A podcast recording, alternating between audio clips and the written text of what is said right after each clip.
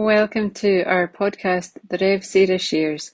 Very wonderful to have you with us as we conclude our series on Signs Upon the Door. Today's one is Therapy Session in Progress, where we explore failure and betrayal and our relationship with God viewed through the story of Peter and Jesus after the barbecue on the beach. There's much hope and renewal in this wee story and reminds us that all of us are redeemable. Perhaps you don't feel worthy, perhaps you think your failure is too great for God. Peter denied Jesus three times in the ultimate betrayal, far more damaging than Judas. Yet he was forgiven and restored, so there's hope for us all. What follows is the reading and the reflection from Sunday, the 8th of May. Today's reading is from John chapter 21, reading verses 15 to 25. Jesus and Peter. After they had eaten, Jesus said to Simon Peter, Simon, son of John, do you love me more than these others do? Yes, Lord, he answered, you know that I love you. Jesus said to him, Take care of my lambs. A second time Jesus said to him, Simon, son of John, do you love me?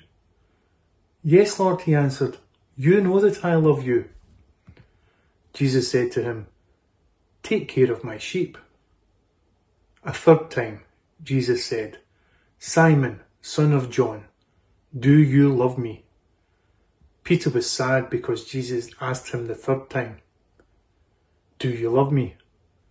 So he said to him, Lord, you know everything. You know that I love you. Jesus said to him, Take care of my sheep. I am telling you the truth. When you were young, you used to go get ready and go anywhere you wanted to. But when you are old, you will stretch out your hand and someone else will bind you and take you where you want, where you don't want to go. In saying this, Jesus was indicating the way in which Peter would die and bring glory to God. Then Jesus said to him, Follow me.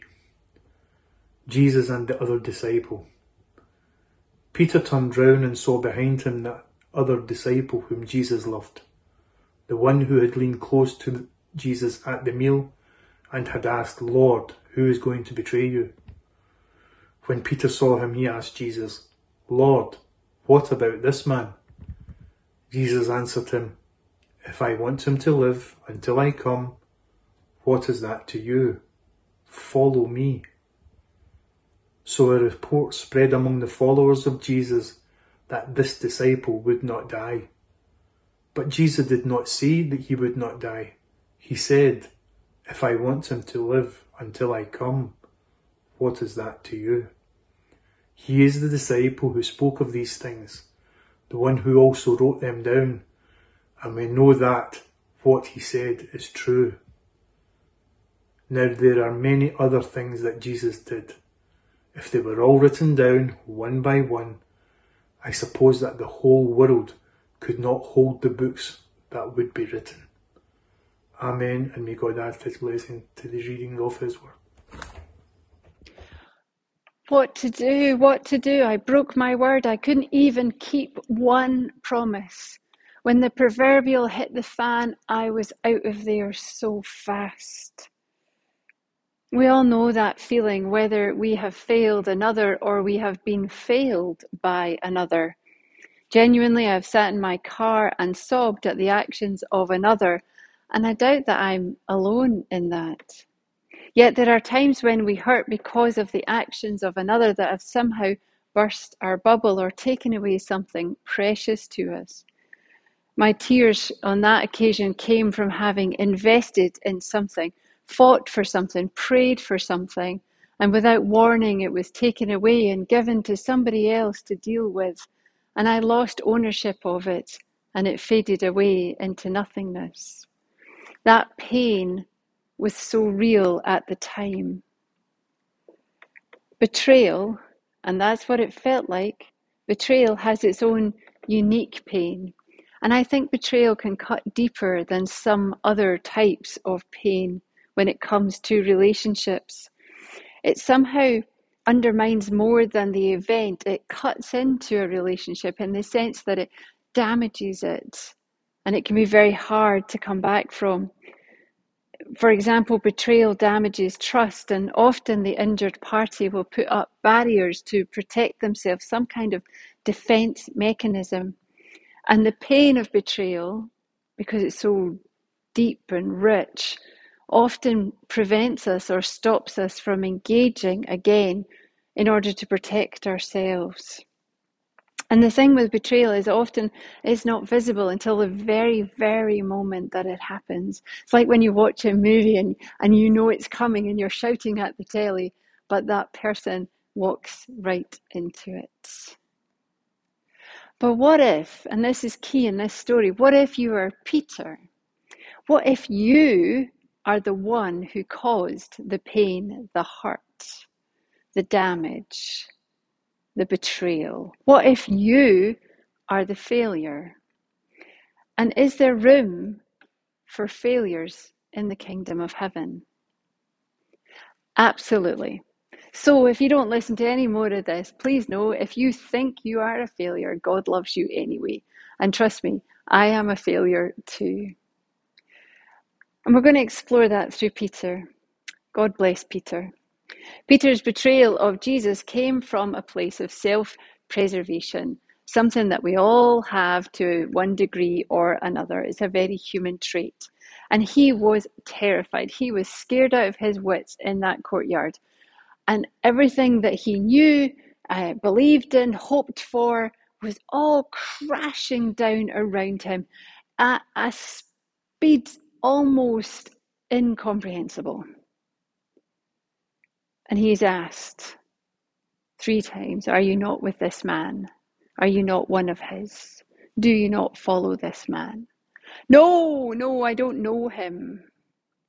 Never met him before in my puff. We know different. So does Peter. But I doubt any of us can truly judge Peter in that moment, especially when the miracle of resurrection has yet to happen in Peter's timeline.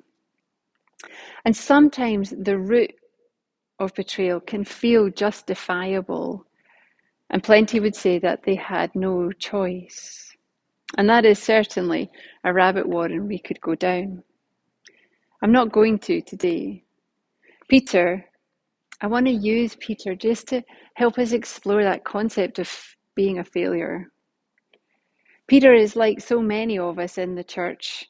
We speak the right words. We even fulfill the basics of Christian living. We put our donations in the food bank box, our money in the offering plate, whether literally or through the bank. We attend fundraising events. We're generally kind. We worship regularly, whether online, uh, in the building, um, on the phone, watch songs of praise. We even stick bumper stickers on our car some of you are thinking about that.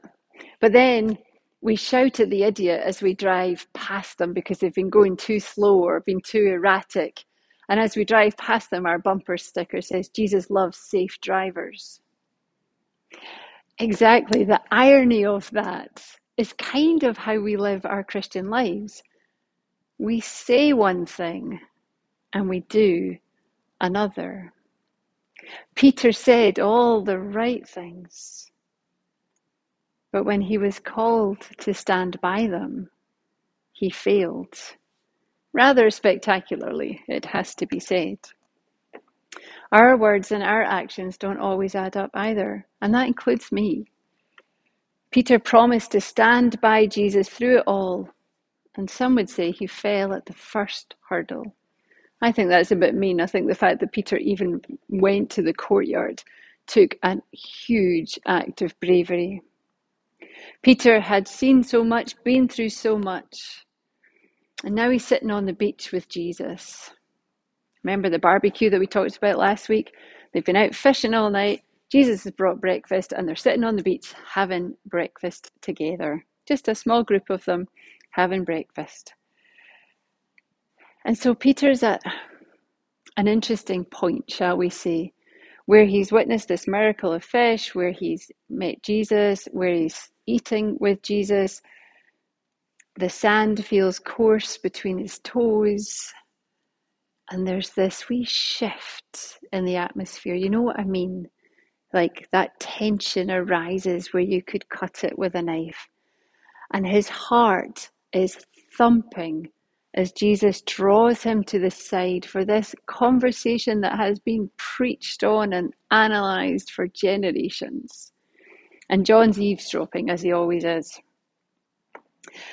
Peter knew, and he hoped for the best. Who wouldn't? And he expected the worst. Don't we always? Seeking forgiveness from the one you hurt so badly is it's so up there. It's no wonder that the two hardest words or the hardest phrase to say after I love you is, I'm sorry. But he knew. He might not be the most sensitive man on the planet, but he knew.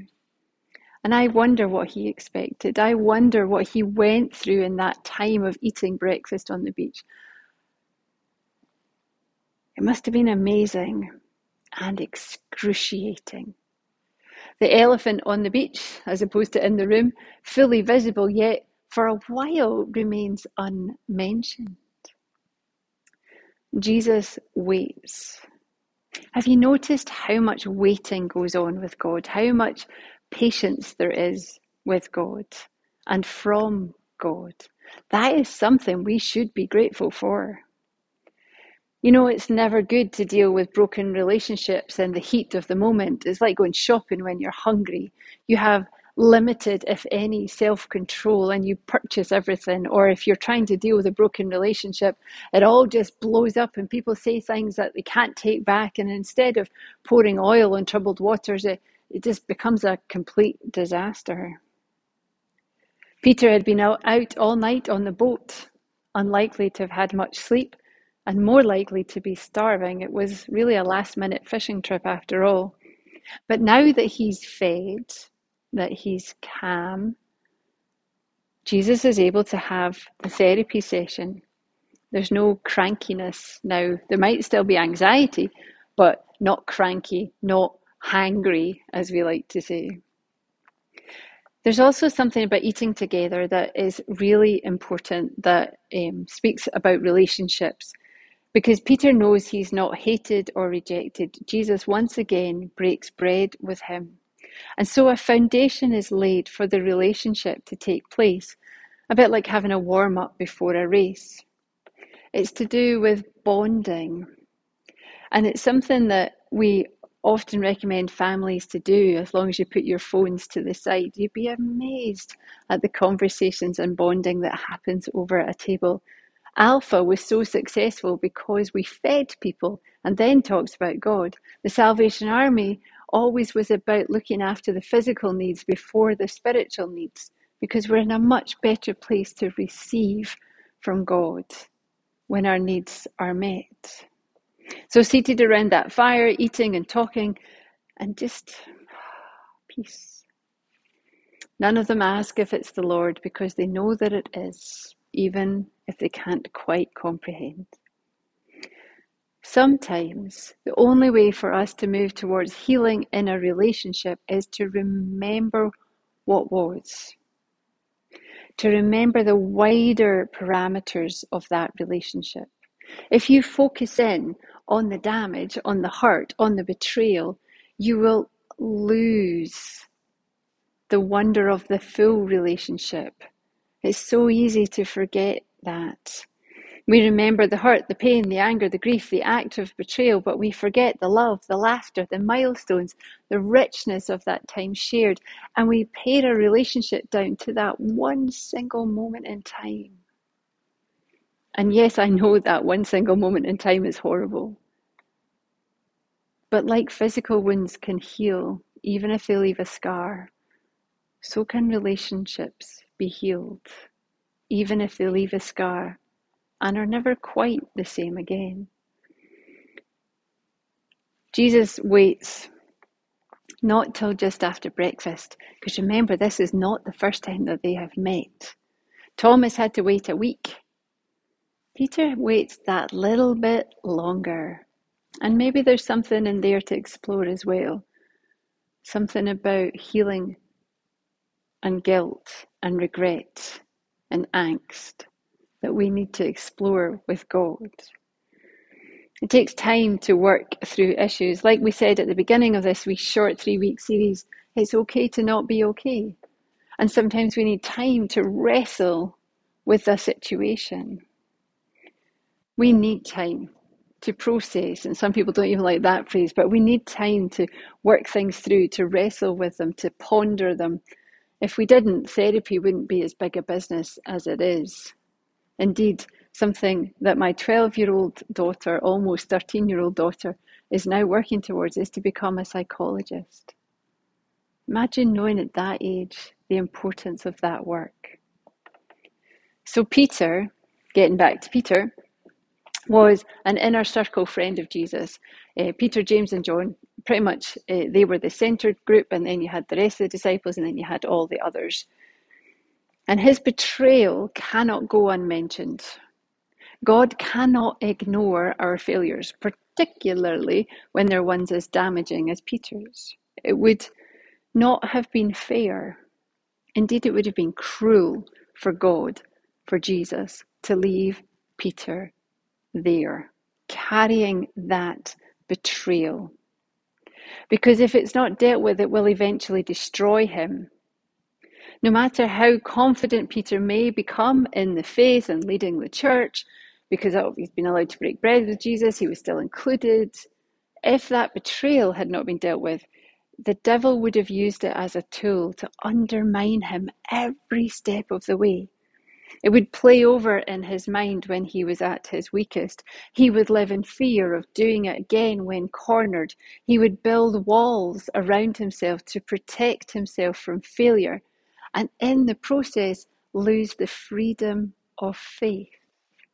Indeed, fear would permeate everything. And we all know this. I know this. I know this from the, the, the, mistakes that I've made and how I rehash them and how I ask those questions what if? What if I'd done that? What if I'd said that? What if? What if? Life is full of what ifs. And we exhaust ourselves. But what if here we go again. But what if we can move forward from betrayal, whether as a victim or as the one who betrayed another? It's a beautiful moment between Peter and Jesus that we get to be a part of and recorded here by John. There are three statements of betrayal that are replaced by three affirmations of love. There are three statements of denial that are replaced by three statements of purpose to care for the sheep. Peter knew that he didn't want to fail Jesus again. He knew that sitting at the barbecue, even before Jesus starts this therapy session. And he doesn't want to go through the motions. He's not that kind of a man. He's an all in kind of a guy. I mean, he is absolutely something else. He was always in the thick of it, whether it was up the Mount of Transfiguration, where he offers to build shelters for Moses and Elijah, whether it's the you know the walking on the water where he asks jesus if he can step out and walk with him on the waves i mean who does that well peter obviously or struggling to stay awake in the garden of gethsemane he's such a human vivid strong character that he wants to be more than he is and when we go on to read his story through the book of Acts, we realize that Peter still has a lot to learn but the difference is that he is willing to listen, learn, and then do. Whereas at the moment, he's still in the do, learn, listen, rather than listen, learn, do. Very important distinction. And we'll look at that again next week. Too many of us, too many in the church, and too many in the world think that we are worthless to God because somehow we have failed Him. Perhaps we have led a life that is not worthy of Him. And I hesitate to give any examples because that's me putting my judgment on what is a worthy life. But we all have an inkling of what that means. We avoid Him, convinced that He won't love us or can't love us or indeed trust us with His mission. Other times, of course, we've been convinced we know better and we've stepped out to live life on our own terms, at, at best paying God lip service, at worst ignoring Him completely. And kind of like the prodigal son, we're just living at large and we'll deal with it at the very last minute. But then that moment comes when the rug is pulled out from under our feet and everything comes crashing down, and we see reality as it is and we realize our arrogance or selfishness. But remember, Jesus meets us here too, with arms wide open in welcome. No matter how low we go, God is there. So don't let mistakes, don't let mistakes that you have made in the past or even right now hold you back. Whether you've denied God in word or action, whether your love for Him, yourself, your neighbour, or your enemy has been lacking, or your lifestyle would raise more than eyebrows in high society, God loves you still. And there is hope, healing, and restoration. Peter was given a significant role. Back before he denies Jesus three times, he is told that he is the one that the Lord will build his church upon, and not even the gates of hell will prevail against it. After Peter denies Jesus and after this conversation, Peter is given the same role. It's not watered down, it's not somehow taken from him, it's not a job share, it's still his role. Peter is still the one upon which the church is built. But Peter himself is changed. We cannot help but be changed by God when He meets us at the point of failure or unworthiness. Peter becomes more open to God's all encompassing love. And again, by chance, mm, I don't know if I'm allowed to say that, by God's will, we are actually looking at this story next week, and that's not what I thought was going to happen. Our betrayals or failures can be blessings if we let God work with us and through us. Your betrayal of God is a thing. My betrayal of God is a thing. My betrayal of other people is a thing. Not proud of it, but it's a reality. My failures are just as real as anybody else's. And you know what? That's okay. Human beings get it wrong. It's kind of our thing. But they have also shaped me and impacted on my life and on others. However, because of Jesus, they're no longer my burden. Cast all your anxiety onto Him. Other versions say, Cast all your burdens onto Him, for He cares for you. Peter would still have had to work through his issues. It's not a click your fingers and all's well. He would still have to work through those issues. He'd still have to Eh, build trust with the people round about him, he would still have to let go of his pain and his sorrow and his guilt. But he always had that moment, always had that moment of release and freedom to center him, knowing that he was trusted by Jesus to care for his sheep. And before it ends, like a Disney happy ever after, and we kind of looked at that earlier, True to form, Peter blurts out, Well, what about him? Remember John, who's eavesdropping in the background? Jesus, this is his facepalm moment. I'm not sure that he did that, but it would have been that moment. Peter, through Jesus, is reminded that his faith journey is his journey, and John's journey is his journey. And what is it to Peter? Whatever happens to John. We are each individuals in the sight of God. Each of us has our own calling, our own place in the kingdom of heaven. It's not about outcomes, it's about commitment. So don't measure yourself against another. Don't count up wrongs, as Paul would remind us in that passage on love. Look to Jesus, the pioneer and perfecter of our faith. So you failed God and in perhaps in that failed yourself and failed others. What do you do with that?